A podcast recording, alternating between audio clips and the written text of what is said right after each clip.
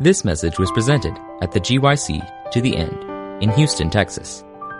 For other resources like this, visit us online at gycweb.org. Thank you so much, Mel, for that prayer. Good morning, everyone.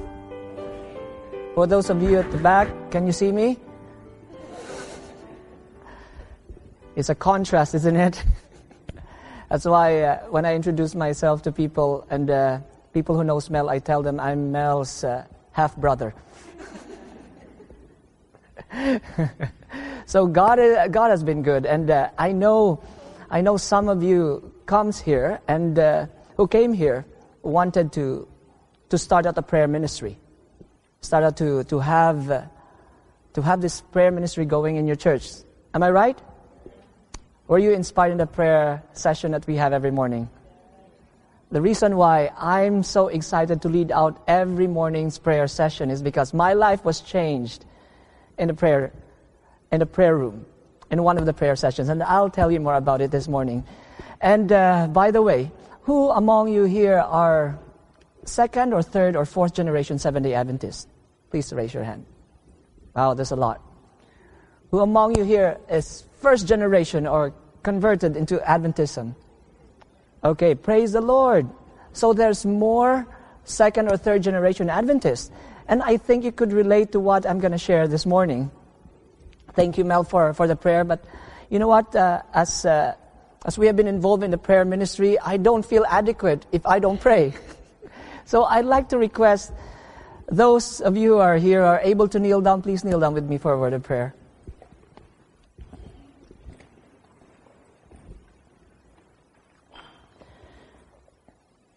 Our great God, our dear loving Heavenly Father, Lord, thank you so much for giving us this opportunity to lift your name up. And Lord, we pray in a very special way that you please be with us right now. And Lord, I pray that you please hide me behind the shadow of your cross, that I may not be seen or be heard, but Jesus and Jesus alone be seen, be heard, be lifted up and exalted. Dear Father, please teach us how to lift Jesus up. And Lord, I ask that may every word that will come out will be words that are anointed by you, will be words coming straight from the throne of grace. Thank you so much, Lord, for giving us this chance to talk about Jesus. We give you back all the praises, the glory, and the honor. We ask this in the loving name of your Son, Jesus. Amen.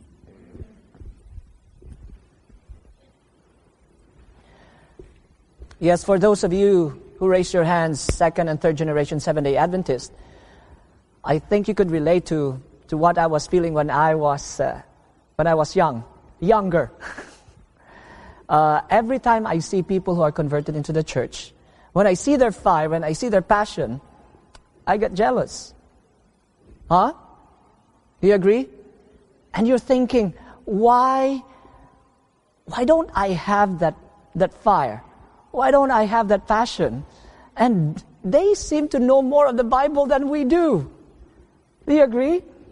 They, they memorize verses after verses, and I'm, they could quote scriptures, and I'm thinking, why can do that? And I'm, I'm even frustrated at one point. I'm thinking, how will I ever have a, a testimony to tell if, if I don't have this, this type of conversion? I'm thinking, should I go out of the church first? Should I try the world? And I'm thinking, should I try drugs? Friends, I'm, I'm too chicken. I'm, I'm so afraid to try anything. and praise God for that. And, uh, and people might, will uh, thought that I'm, I'm a prayer leader now, or Melody is a prayer leader, that we started off, started off in life that we are just so into prayer right away. Oh no, my dear friends. Some people think that I came out of my mother's womb with my hand folded, and my first word was Amen. my dear friends, it did not start that way. I thought even that prayer was not necessary, that prayer was a waste of time. As I told you this morning during a prayer session, I felt like I'm, I'm an energizer bunny. I, I want to, to run around. I want to accomplish things. But praying for me is such a waste of time. When you are not doing something, you're not accomplishing something. I think it all started with the training that I had back home. My mom is quite a strict mom. Some call her Hitler. so I go to I go to, uh, to the church, I'm a faithful seven day Adventist kid, not because I want to go to the church, but I'm afraid of my mom. And some of you, second and third generation, could relate to that. But I tell you, my dear friends, be happy that you have a strict mom. Amen? That is a very, very low amen. I tell you, when you are my age, you'll be happy that you have a mom like that. And I, if I, if my mom will somehow allowed me to make my choice at that early age, I would not be a missionary right now. I would not be here standing in front of you telling about the goodness of God. But praise God for, for religious mothers. Praise God for faithful mothers. So, again, going back to, to my mom's, my mom's fault. my mom trained me to somehow, if you want to have something in your life, you have to work for it. So I was trained to lean on my own strength not to lean on the Lord. And as you have heard this, this, this morning's devotion, leaning on the Lord is very, very important. And she somehow trained me if you want to do or to have something, you have to work for it and you have to earn it for yourself. And friends, at an early age, at the age of six, I was already a businessman. Even before I know how to count money, I already sell things. So, and uh, I remember my mom will always bring me to the market at the age of six and help to help her carry things.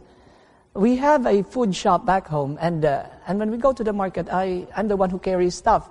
Some of them are heavy stuff, and I think that's the reason why I did not really grow tall. so, my mom will always put money on my piggy bank as uh, as a reward for what I have done. And that money, friends, that money is not for me, it's for my birthday gift.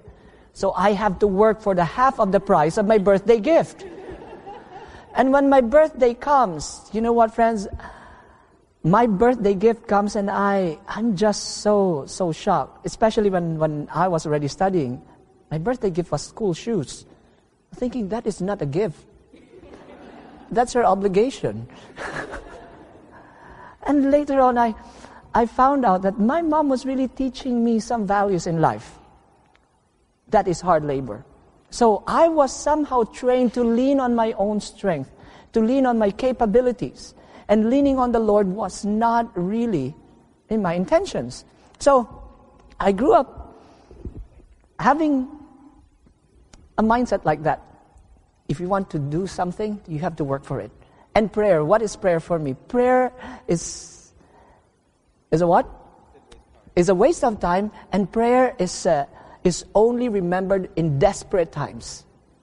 When things aren't going my way, then I bend my knees and I cry to the Lord, Lord, please help me.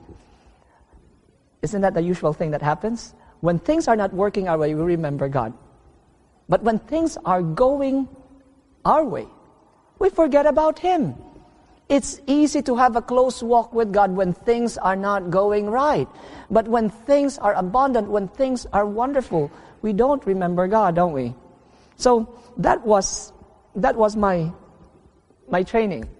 And uh, I remember, I remember before when, uh, when I was uh, a youth leader back in my, my home church, I'm thinking, oh, this, uh, this church needs to have some fun. And I, all the while, I thought that being close to the Lord or spending time with God or being religious takes away the fun in life. And now I learned otherwise. That fun is not actually needed. Joy is. Amen? So, going back to this experience, I remember that I was first called by God to be a missionary in 1999. Who among you here was born in 1999? Okay. Wow. There are some young people here. and I think of you 1999 and, and onwards. So, friends, when my, when my conviction came, we were attending in this, uh, in this convention, in this meeting, and there were like 80,000 people. And this, in this 80,000 people, the speaker called out and he said, you should be a missionary or you are nothing. Just imagine that, friends. You should be a missionary or you are nothing. The moment I heard that, somehow it spoke to my heart, and I told my friend, I don't want to be nothing. I have to be a missionary. So I told them, hey, we should be missionaries. And I told them, I, I will sign up for 1,000 missionary movement. Who among you here has heard about 1,000 missionary movement?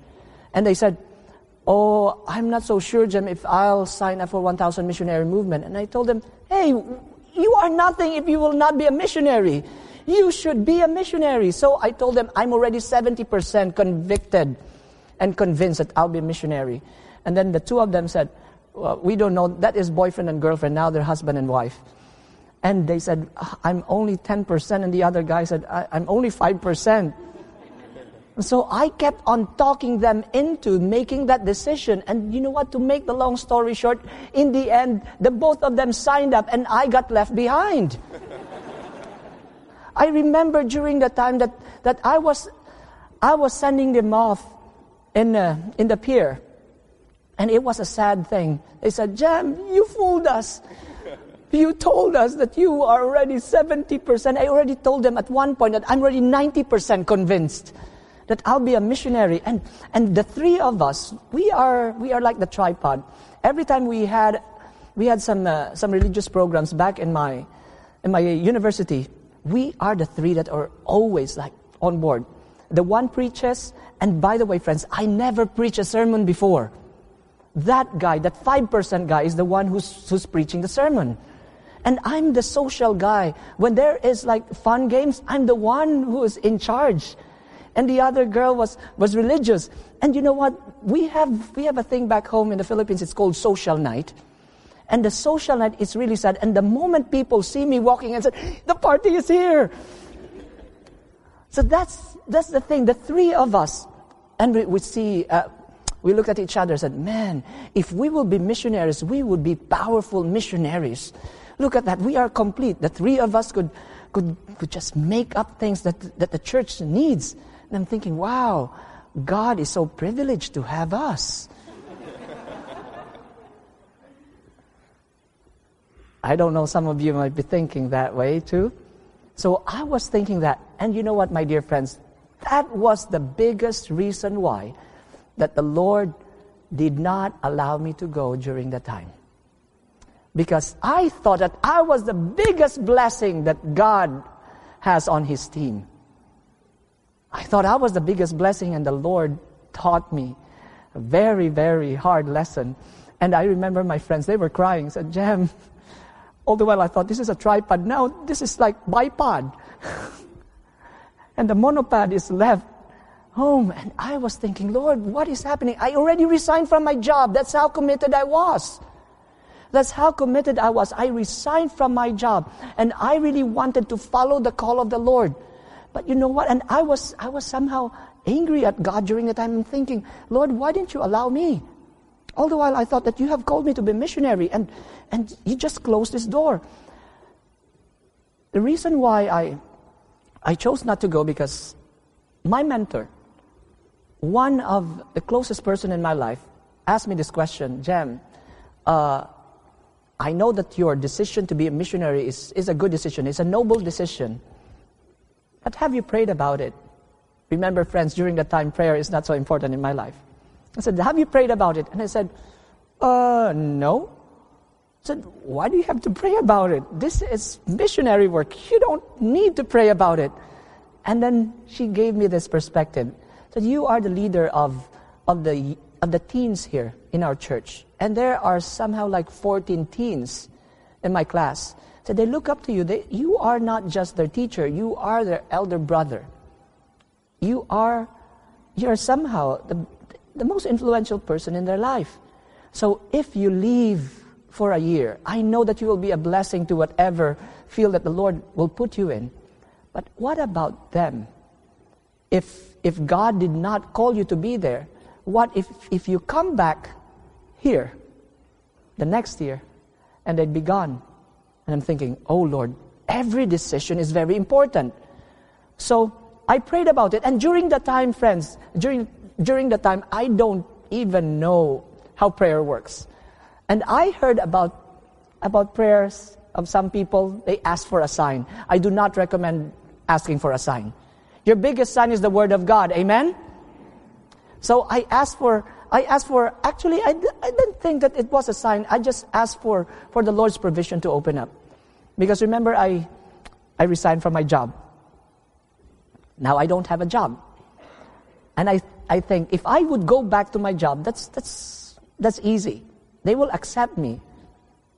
And, and I'm thinking, Lord, this time I'll test you. If you want me to go, then I want a job offer.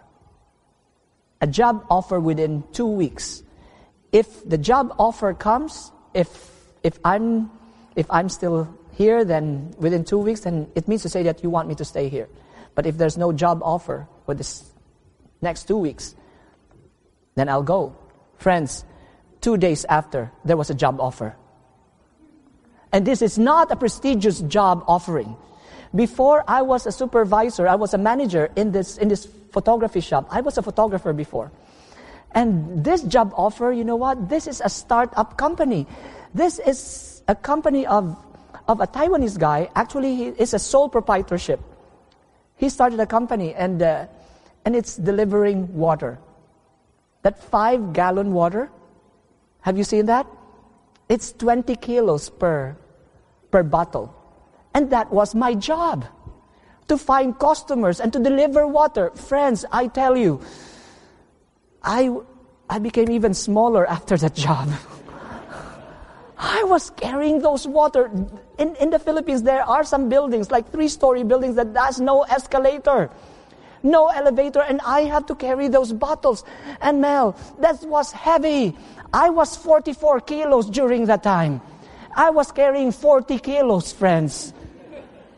And you know what's the worst thing? When you carry those stuff, if you put it down, the moment you pick it up, it's twice the weight. So you have, you have to walk really, really, really fast and hold on to it with, with a strong grip, with a claw like that. And three stories, friends, you have to, you have to man it up. Like you could see my veins sticking out. And the moment I sign was this, when the moment I sign, I sign the receipt, I have to hold my hand because my whole hand is trembling. And you know what? That was a very, somehow humbling experience for me. I was studying in, in the school and I was already supervising the shop, managing the shop, and now I'm a delivery boy.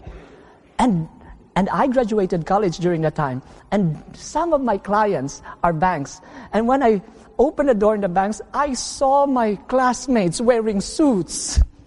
And I'm this guy wearing a t-shirt and wearing shorts. And I was even tempted to roll the water and that's, that's free. And then friends, I did not realize that God is working something in my life. He is wanting to take self out of my life before he could use me in the ministry. Friends, sometimes we think that we are ready. Sometimes we think that we are the biggest blessing in this ministry. And the Lord said, No, you're not ready. I could not direct you, I could not lead you. You know a lot, you think you know a lot. But, friends, God is good. Until I begin to enjoy that humbling work, the Lord gave me a better work. But you know what? When I look back in that life before in the delivery, water delivery, I enjoyed every moment of it. I, I had, I think that was, that was my training of, of speaking to people and talking to all uh, status in the society, from people under the bridge. I, yeah, I have clients who, who lives under the bridge. People who lives under the bridge. Do not underestimate the people who lives under the bridge. They have a million dollar roof. They have all the equipments there. They have DVD players, they have washing machines. Wow, these people, and they don't pay rent. and I talk to people in the higher society, and, and people will call me even at nighttime. They'll tell me all their problems, and I begin to pray for them. I did not even know that that was already the training ground of the Lord. Every humbling experience is a training ground that God is giving in our lives. Amen? And it's not about us, friends, it's about God. So before God could give us a bigger accountability, He is somehow pressing self down, down, and down until self disappears. Self still rises up sometimes. That's why I have to be on my knees. Amen? It's not about us, it's about Him. And when that thing was worked out, when that pride issue was, was revealed, the Lord worked about something in my life. Uh, by the way, friends, I was a, a youth leader back in, in my church. Not just in my church, in my conference, West Visayan Conference there in Iloilo in Philippines. And this uh, conference has like 10,000 young people. I was the leader of these young people. And uh, a sad thing is, people doesn't know about my struggle. And I think you could relate to me. Each one of us has, has his own addiction, isn't it? Huh? And I'm not addicted to drugs, even though I might look like one. I'm not. I was addicted to, to entertainment. I was addic- addicted to, to movies. So, and I always look forward for, for Sabbath to set so that we could have a movie marathon. All the young people in my church will go and watch movie in my room. And that was, well, I thought that that was the highlight of my Sabbath. And the Lord somehow revealed to me little by little that He is the highlight of the Sabbath. And I remember one time while, uh, while we were planning for the youth conference, we, we picked this, this speaker, and this speaker has a very, very powerful testimonies. And while I was listening to him, I was thinking, I want those testimonies in my life. I want that to happen in my life. Faith cometh by what? Hearing. And hearing the word of God. And friends, I don't know if you could relate to me. I was I was active in the church. I was a youth leader. I was a youth leader of, of our conference. But still, at the back of my mind, I'm somehow wondering what is life outside of the church? Yes, one foot is in the church trying to be, to be this very faithful, active youth leader. But at the back of my mind, I was wondering what would it look like to live life outside in the world, to party in the world.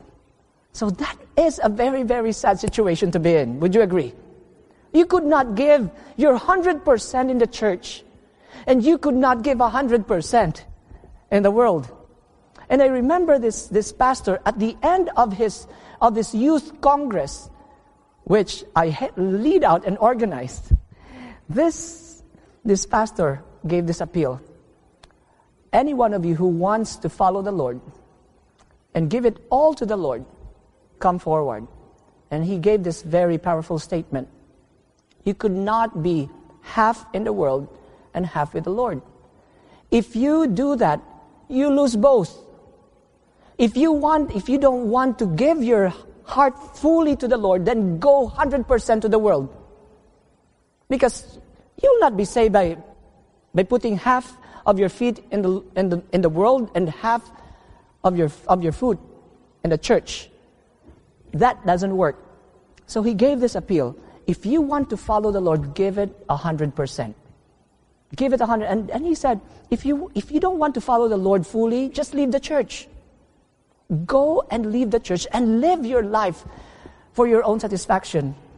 And he said, but I assure you, you'll never find satisfaction you'll never find happiness. You'll never find joy.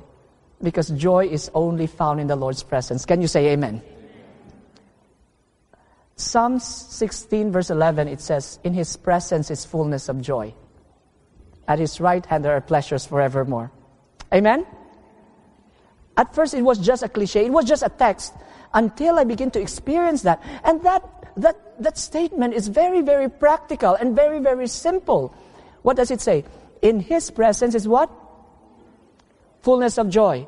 At His right hand, pleasures forevermore. We were, I was seeking for pleasures outside of His presence. And then I experienced no joy. Friends, remember, in His presence is fullness of joy. For example, His presence is on the stage. If I'm here, will I experience joy? Huh? Yes or no? If I move out, will I experience joy? And when I don't experience joy, what do I need to do? Go back to His presence. In His presence is fullness of joy. And then I realized, oh Lord, even though I'm inside the church, I was not in your presence. Some of us have been second, third, fourth generation Adventists, have been inside the church, but not in the presence of God. And that was what I was experiencing. I was devoid of joy. I was a happy gem, but not a joyful gem. And the happiness is mostly like facade. The moment you go back to your room, it's like, what is this emptiness here? Friends, without Jesus, you could not find joy. How do you spell joy?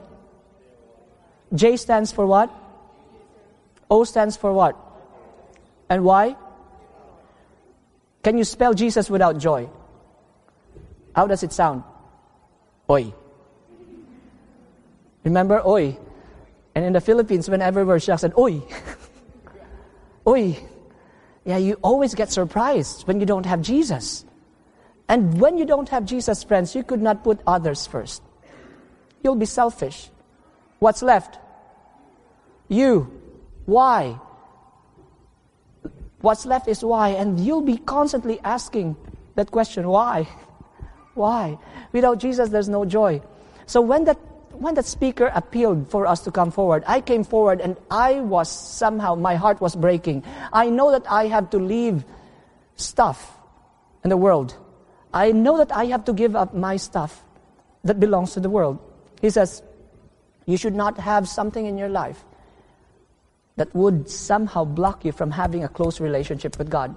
So when I came forward, my dear friends, the one thing that came to my mind was the conviction was to give up my entertainment. I was addicted to DVDs, to movies. And uh, I know some of us have some collection of, of sorts. I have 1,500 DVD collection, friends. My wall was, was somehow customized to accommodate these DVDs. Of course, in the Philippines, it's, it's all pirated, friends. Yeah, we have, we don't have copyright, but we have the right to copy. in the Philippines. But praise God, I gave it all. So when I, when that appeal was made, I came forward and my heart was breaking. And, and I moved forward for two reasons. I was convicted with the appeal, and I was ashamed not to move forward because I was the president of the youth conference. And I was so afraid. I'm thinking, Lord, what's going to happen after life without DVD? Because I'm thinking, what is life without this? What is life without this? And I'm thinking, this is the only, this is the only relief I have. And I refuse to let it go because I know for a fact when I let go of this of this comfort zones that I have, I will not experience happiness again. That is so true. I did not experience happiness but joy. Amen? I remember I was pulling out my favorite Lord of the Rings collection. and my heart was breaking. And I have the director's cut, friends. I have the special features. I have all this collection, and my heart was breaking, and I'm thinking, oh Lord, I'm giving this up. But you know what? One thing that strengthened me who am I giving this up for? And what has He given up for me? The moment I looked at that situation, my dear friends, giving up became a privilege, became a joy. And the moment we gave it all up, friends, it took us four hours and a half to destroy all my DVDs. The pastor came in our in our burning session and he said, Wow, Gem, I have seen a lot of DVDs being given up, but I have not seen DVDs given up by only by one person, this amount. And I said, Pastor, it's only by the grace of God. And you know what happened, friends? The moment, the moment all these things was taken out, and it was not just me. And it was really, really powerful because it's, it was not just me who came forward. Other friends came forward as well. And this is one thing I'd like to tell you, young people. We are not aware of the influence that we have with our fellow young people. our influence could either bring our friends to heaven or bring our friends to the opposite side. So the moment I came forward, my friends came forward and they were crying too. They have the same fears that I have. So we came forward and they brought, they brought their novels. There's another friend of mine. She has a whole cabinet of no- novels. And we, we had a burning session. And friends, the moment we had it, the moment that happened, the next week, we had a new addiction. It was the Bible in the spirit of prophecy. Can you say amen? And it's so much fun because you know what? Before when we came together, all we could talk about is movies. Friends, my movie collection is so much that I'm even ahead of our, of our video stores. I have contacts. When they, when their, when their movies come out, they call me, hey Gem, I have this and this movie right now. I said, reserve it to me. And friends, during that time, our talk was not about movies. Just imagine when we sat down, one person will tell me, Hey, have you read the chapter 15 of Patriarchs and Prophets? Just imagine a 15 year old will tell you, reading the Patriarchs and Prophets, is that a boring book? My dear friends, no. You know, you know what? Movies are boring. the moment you got a hold of the spirit of prophecy, my dear friends, I'm a movie addict and I'm telling you this that the spirit of prophecy is one of the most amazing things in your life. That's why it's called a gift the gift of the spirit of prophecy. And when we sat down and when we had that conversation, everything changed. We had experienced something that we had not experienced before. That is joy in the Lord's presence. And when we talked to one another, we didn't want the Sabbath to end. And we are even wishing, oh, bro, I wish that every day is Sabbath because that's the only time that we could all gather together. And then that began our, our revival. That began the burden that the Lord has given in our hearts. And, and you know what, friends? When, when the Lord is working out something in the life of young people, in the life of the church, in the life of ministry, the enemy does not want it to happen. Huh? You have to remember that you are in the midst of a great controversy battle. Can you say amen? amen? We have to be aware of this, that every choice you make, it's either making a choice on the Lord's side or making a choice on the enemy's side. So when that thing happened, we, we were at first at, at the very top of the mountain, almost every week, revival in one district, revival in one district. We were invited to do revivals even in the other, in the other conferences. We were just like, wow, this is awesome, this is amazing. And the influence of our group did not just happen in our, in our district, in our conference. It was almost in every part, in every conference. And then the disappointment happened. When that disappointment happened, I don't want to, to elaborate on that. But when the disappointment happened, friends, my heart sank. And I'm thinking, wow, Lord, of all the things that we have sacrificed for you, and all the things that I have laid at your altar, this is how you pay me back? This is what you do? And I did not talk to the Lord for the next five months. I was depressed. And people tells me, Gem, we could not imagine you being depressed. I said, I got depressed. I'm human too. I got depressed for, for the next five months. And friends, I did not even talk to people about, about my situation because I have the duty to be a happy Gem. Everywhere I go, I need to, I need to smile. In front of my family, I, I need to smile. And when I was in my room, friends, I could not really hold it. So I will just bury my, my face in my pillow and cry, yell, scream on my pillow. And that was, that was really painful. And I did not realize that that was another humbling experience that the Lord had me go through because self was not out in the picture yet. And I'd like to read to you this powerful quote here that I could relate to. It is found in Signs of the Times, April 7, 1990, paragraph 2, it says here Great self sufficiency was manifested by Peter when he confidently declared, Though I should die for thee, yet I will not deny thee. Remember that? Peter supposed himself to be strong, but when the test came, he discovered that he was weakness itself. He had been with Jesus and had often obtained his help, but past grace does not avail for present needs. Daily, hourly, we must have divine strength imparted to us. My dear friends, my successes during the time in this ministry, I did not even realize that because I was so busy, I did not spend enough time with Jesus. Because I was thinking, I'm doing His work, so this is enough. Since I'm doing His work, then this is spending time with Jesus. Friends, it's not. Spending time with Jesus is different from doing the work. Did you get this? Can you say amen? amen? Friends, we have to remember this even if even if I'm preparing a sermon, preparing a sermon for for that Sabbath or for the weekend revival or for the week of prayer is a different set of time that you spend time with Jesus. And I was not aware, friends, that I'm being pulled away. And that's the reason why. Daily, hourly, we must have divine strength imparted to us. We must trust at all times in Christ, dwell upon His words till we long to realize their fulfillment in our own case. The reason that more does not attend the proclamation of truth for this time is that there is too much reliance placed upon the ability of man. Have mercy, friends.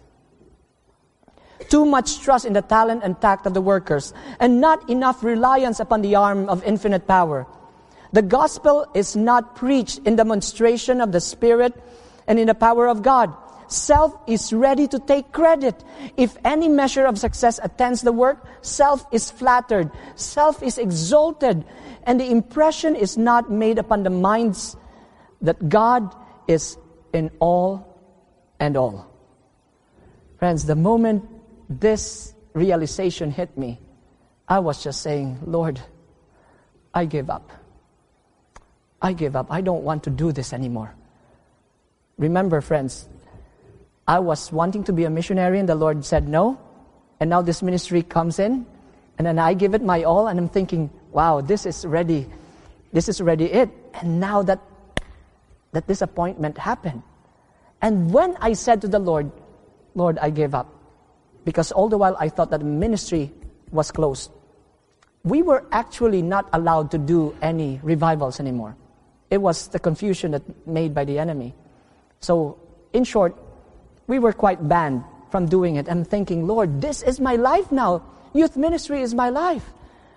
But I did not realize that the Lord was somehow testing where my heart is. When I finally said to him, My ministry is over. And then he finally said, Now you're ready. Now you're ready. That was the time that the Lord called me into the prayer ministry. That was the time that the Lord brought me into the prayer room. And I remember one of our, one of our friend, Melissa, one of uh, Melody's friend, a very faithful woman. She went to the Philippines and somehow led out in this, in this conference. It's called Faith Camp. And Faith Camp is a gathering of, of missionaries sharing their testimonies, share, like inspiring one another to, to give it all for the Lord. And I was there, and it was in the Philippines. And she has this prayer room.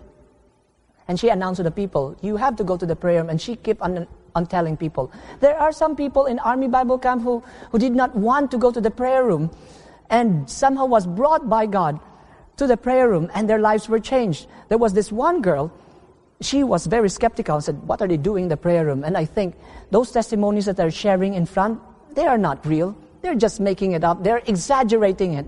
I said, I have to see for myself. She went to the prayer room and she said, I'll only stay here for five minutes. If I sense something wrong here, I will leave. Friends, she stayed for five minutes. She did not get up. She stayed for 15 minutes. And after 15 minutes, she decided to stay longer. She stayed for an hour. And another hour. she stayed in the prayer room for three hours. The next day, she stayed in the prayer room for eight hours. She just had lunch break. She went back to the prayer room. And while I was listening for this testimony while Melissa is sharing in front, I'm thinking, oh Lord, prayer eight hours, that will kill me. I'm thinking, I don't even know how to pray for five minutes straight. Friends, my prayer life before was five minutes total per day. Prayer when you wake up, prayer when you eat, prayer when you leave the house. And my prayer is so routine that sometimes I even caught myself praying for food before I sleep. Did you catch yourself sometimes? Huh? That it became just like a routine, a habit that you are not really thinking about what you're saying, that your heart is not connected with your head. And I was, and now, prayer room. And you know why I was so afraid? Because she picked me as one of the prayer facilitators during the time that I already given up of the ministry. And I was, uh, I'm a people pleaser. I was a people pleaser. If you're a sanguine, you're a people pleaser. And, and she said, Gem, help me out in the prayer room. And I said, oh, oh, oh okay. so, Melissa, my niece, and me went to the prayer room. And I said, what are we going to do here? He said, oh, we will be praying united prayers. And I'm thinking, what is united prayer? I said, oh, we pray, we pray uh, four different sections and we pray short, short prayers. And even while she is explaining, I did not get it the simple instruction, I really did not get it because my heart was not really in it. But my dear friends, and he said, you know, you just, you just go along with us. Just listen. If I'm praying praise and thanksgiving, just pray praise and thanksgiving. If I'm praying confession, just pray confession. So when we were kneeling down, my dear friends, the moment we begin to pray, and I uttered my second or third prayer, I broke down. I broke down. I was crying like a baby.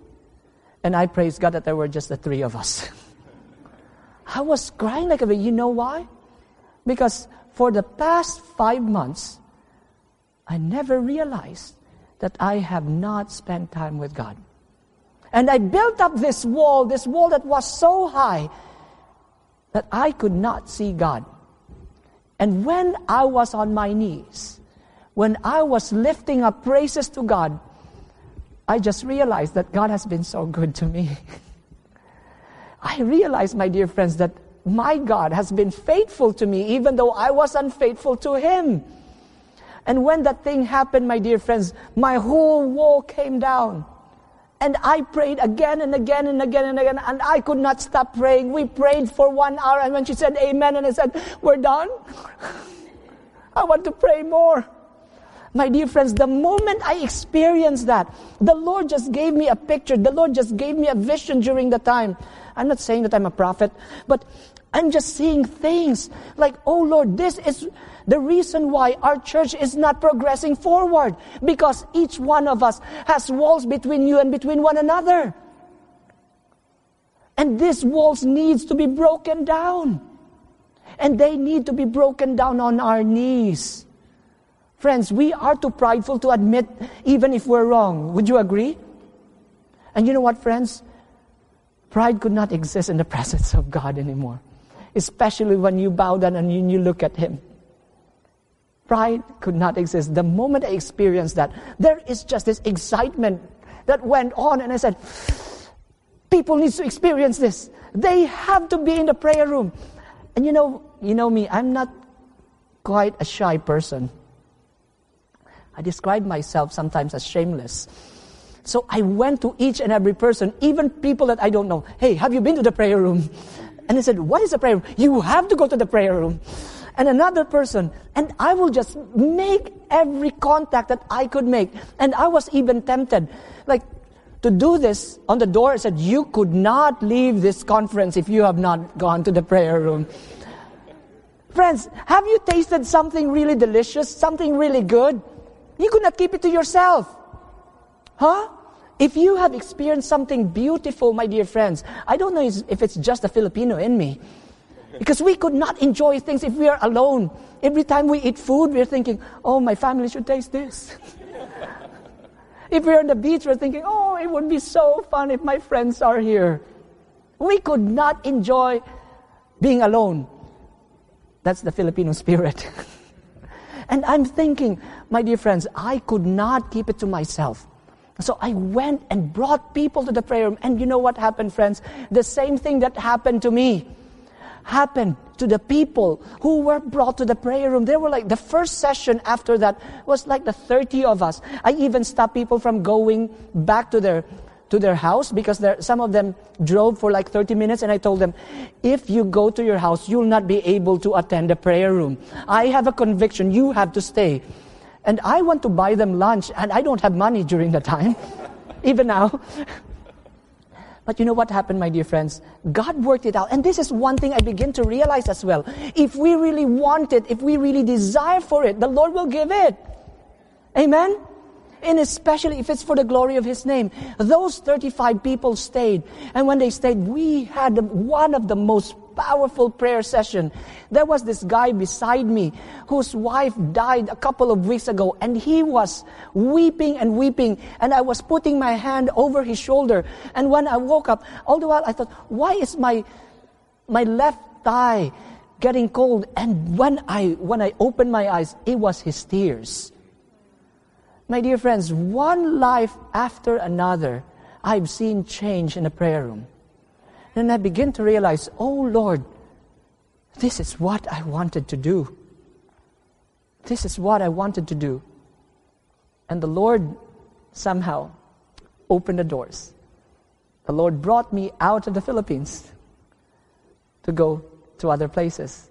And friends, this is one funny thing because uh, Remember, I was the leader of, of those young people. Every young people that decides to be a missionary, I actually tell them, why would you go outside of our country when our backyard is not even clean? Huh? We say that? and you know what, friends? That's, that's a good point, but it's not our call to tell people where to go. Huh? This is always being spoken like, why do you have to go outside when your neighbor does not even know Jesus? Yes, that is the fact. But if Jesus calls you somewhere else, staying back home would not be a good thing for you. If God calls you to be somewhere else, that's the best place to be. Amen? If God calls you to stay there, then that's the best place. That's, you could maximize God's blessing in that, in that place. And my dear friends, that's what happened. When the Lord called me out, I'm barely home now. In this past year, I was only home for two months. I was only home for two months. And home, uh, home meaning in the Philippines for two months, and home in my hometown for only two weeks. And God has been bringing me places one after another. And this is one thing I realized, friends, that that thing that the Lord did in my life to take away self, to take away pride, was very, very much needed before he could give me the ministry. And the moment I experienced that, my dear friends, I'm thinking, oh Lord, of all the things that I have experienced, thank you. Of all the things that I have gone through, thank you. Because if not for that, I would not be where I am right now. I would not be in the position to enjoy your presence. God is good, amen? God is just an awesome God. God is a wonderful God we have to spend more time with Him. And I remember this beautiful quote. It says here Ministry of Healing, page 474, paragraph 1. 474, paragraph 1, it says In the future life, the mysteries that here have annoyed us and disappointed us will be made plain. We shall see that our seemingly unanswered prayers, prayers and disappointed hopes have been among our greatest blessings. Can you say amen? amen? Our most disappointed hopes and answered prayers have been our most. What? Our greatest blessing. Friends, I tell you, giving your life to the Lord is the best decision that you could ever make. And remember, God wants to purge us before He could fully use us. God wants to take away that dross, that when He gives us the blessing, He will shine. Not us, not Gem, not Mel, not anyone, but Him alone. Amen? And I thought before, oh, I should bring fun into the church. this church needs fun. But my dear friends, church doesn't need fun. Church needs joy. The church needs Jesus. And every time I lead out a prayer session in churches, every time I lead out a prayer session in conferences, in meetings, and when I see young people crying, bawling in tears, and telling, Brother Gem, thank you so much. This prayer session made me see who Jesus is. People, adult marriages being restored, testimonies after testimonies, miracles after miracles that have happened. And I'm thinking, oh Lord, this is more than fun. this is joy.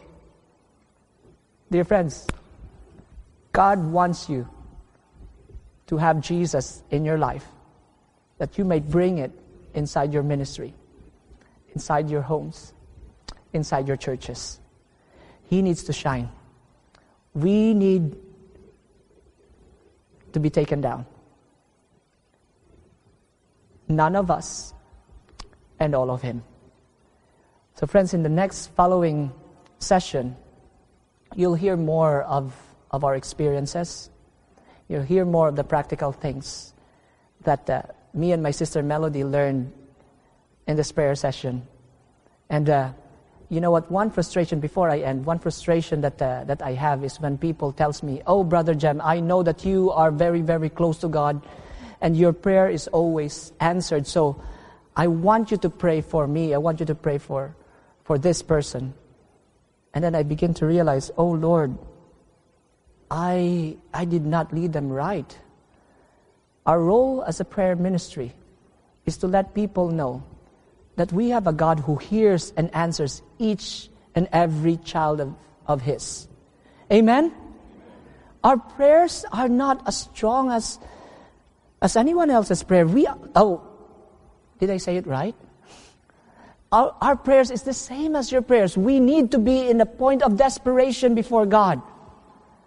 We are here to lead you, to let you know that we have a God who hears. That we are, that we have a God who is concerned of each one of us. And it's not just us, my dear friends, who God listens to. God listens to each and every one of us. Amen? Remember the prayer of the Pharisee and the publican. The publican thought that, that his prayer is not even worthy. But his prayer is the one who's being heard by God. So I hope and I pray, my dear friends, that our eyes will be opened. That in the seminar, he will see Friends, the things that you have neglected the most are the most important thing in our lives. So before we end, I'd like you, I'd like to request you once again to be on your knees.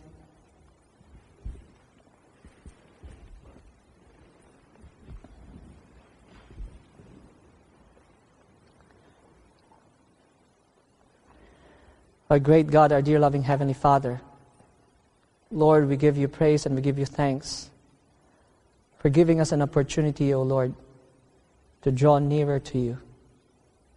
And dear God, I ask in a very special way that through this seminar, Lord, we'll have a clearer picture of who our God is. And Lord, we pray that uh, as we draw nearer, help us, Lord, give us the courage to let go of the things that have been weighing us down. Dear Father, I pray that you please pour your Spirit upon your people, upon this congregation, O Lord. May you speak to each and every heart. May Jesus and Jesus alone be seen, and Jesus and Jesus alone be heard. As of this moment, I'd like to request our brothers and sisters here to, to turn to the person nearest you. And let's ask for, for each other. Let's, let's pray for each other. Let's pray that God will give us a desire to seek Him the way we have never sought Him before. Let us spend two minutes praying for one another and with one another. And when two minutes is over, I will lead out into a song. When the song ends, I will pray the last prayer. Let us pray, friends. Let us turn to the person nearest to us.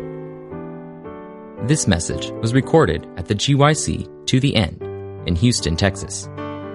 GYC, supporting ministry of the Seventh day Adventist Church, seeks to inspire young people to be Bible based, Christ centered, and soul winning Christians. To download or purchase other resources like this, visit us online at gycweb.org.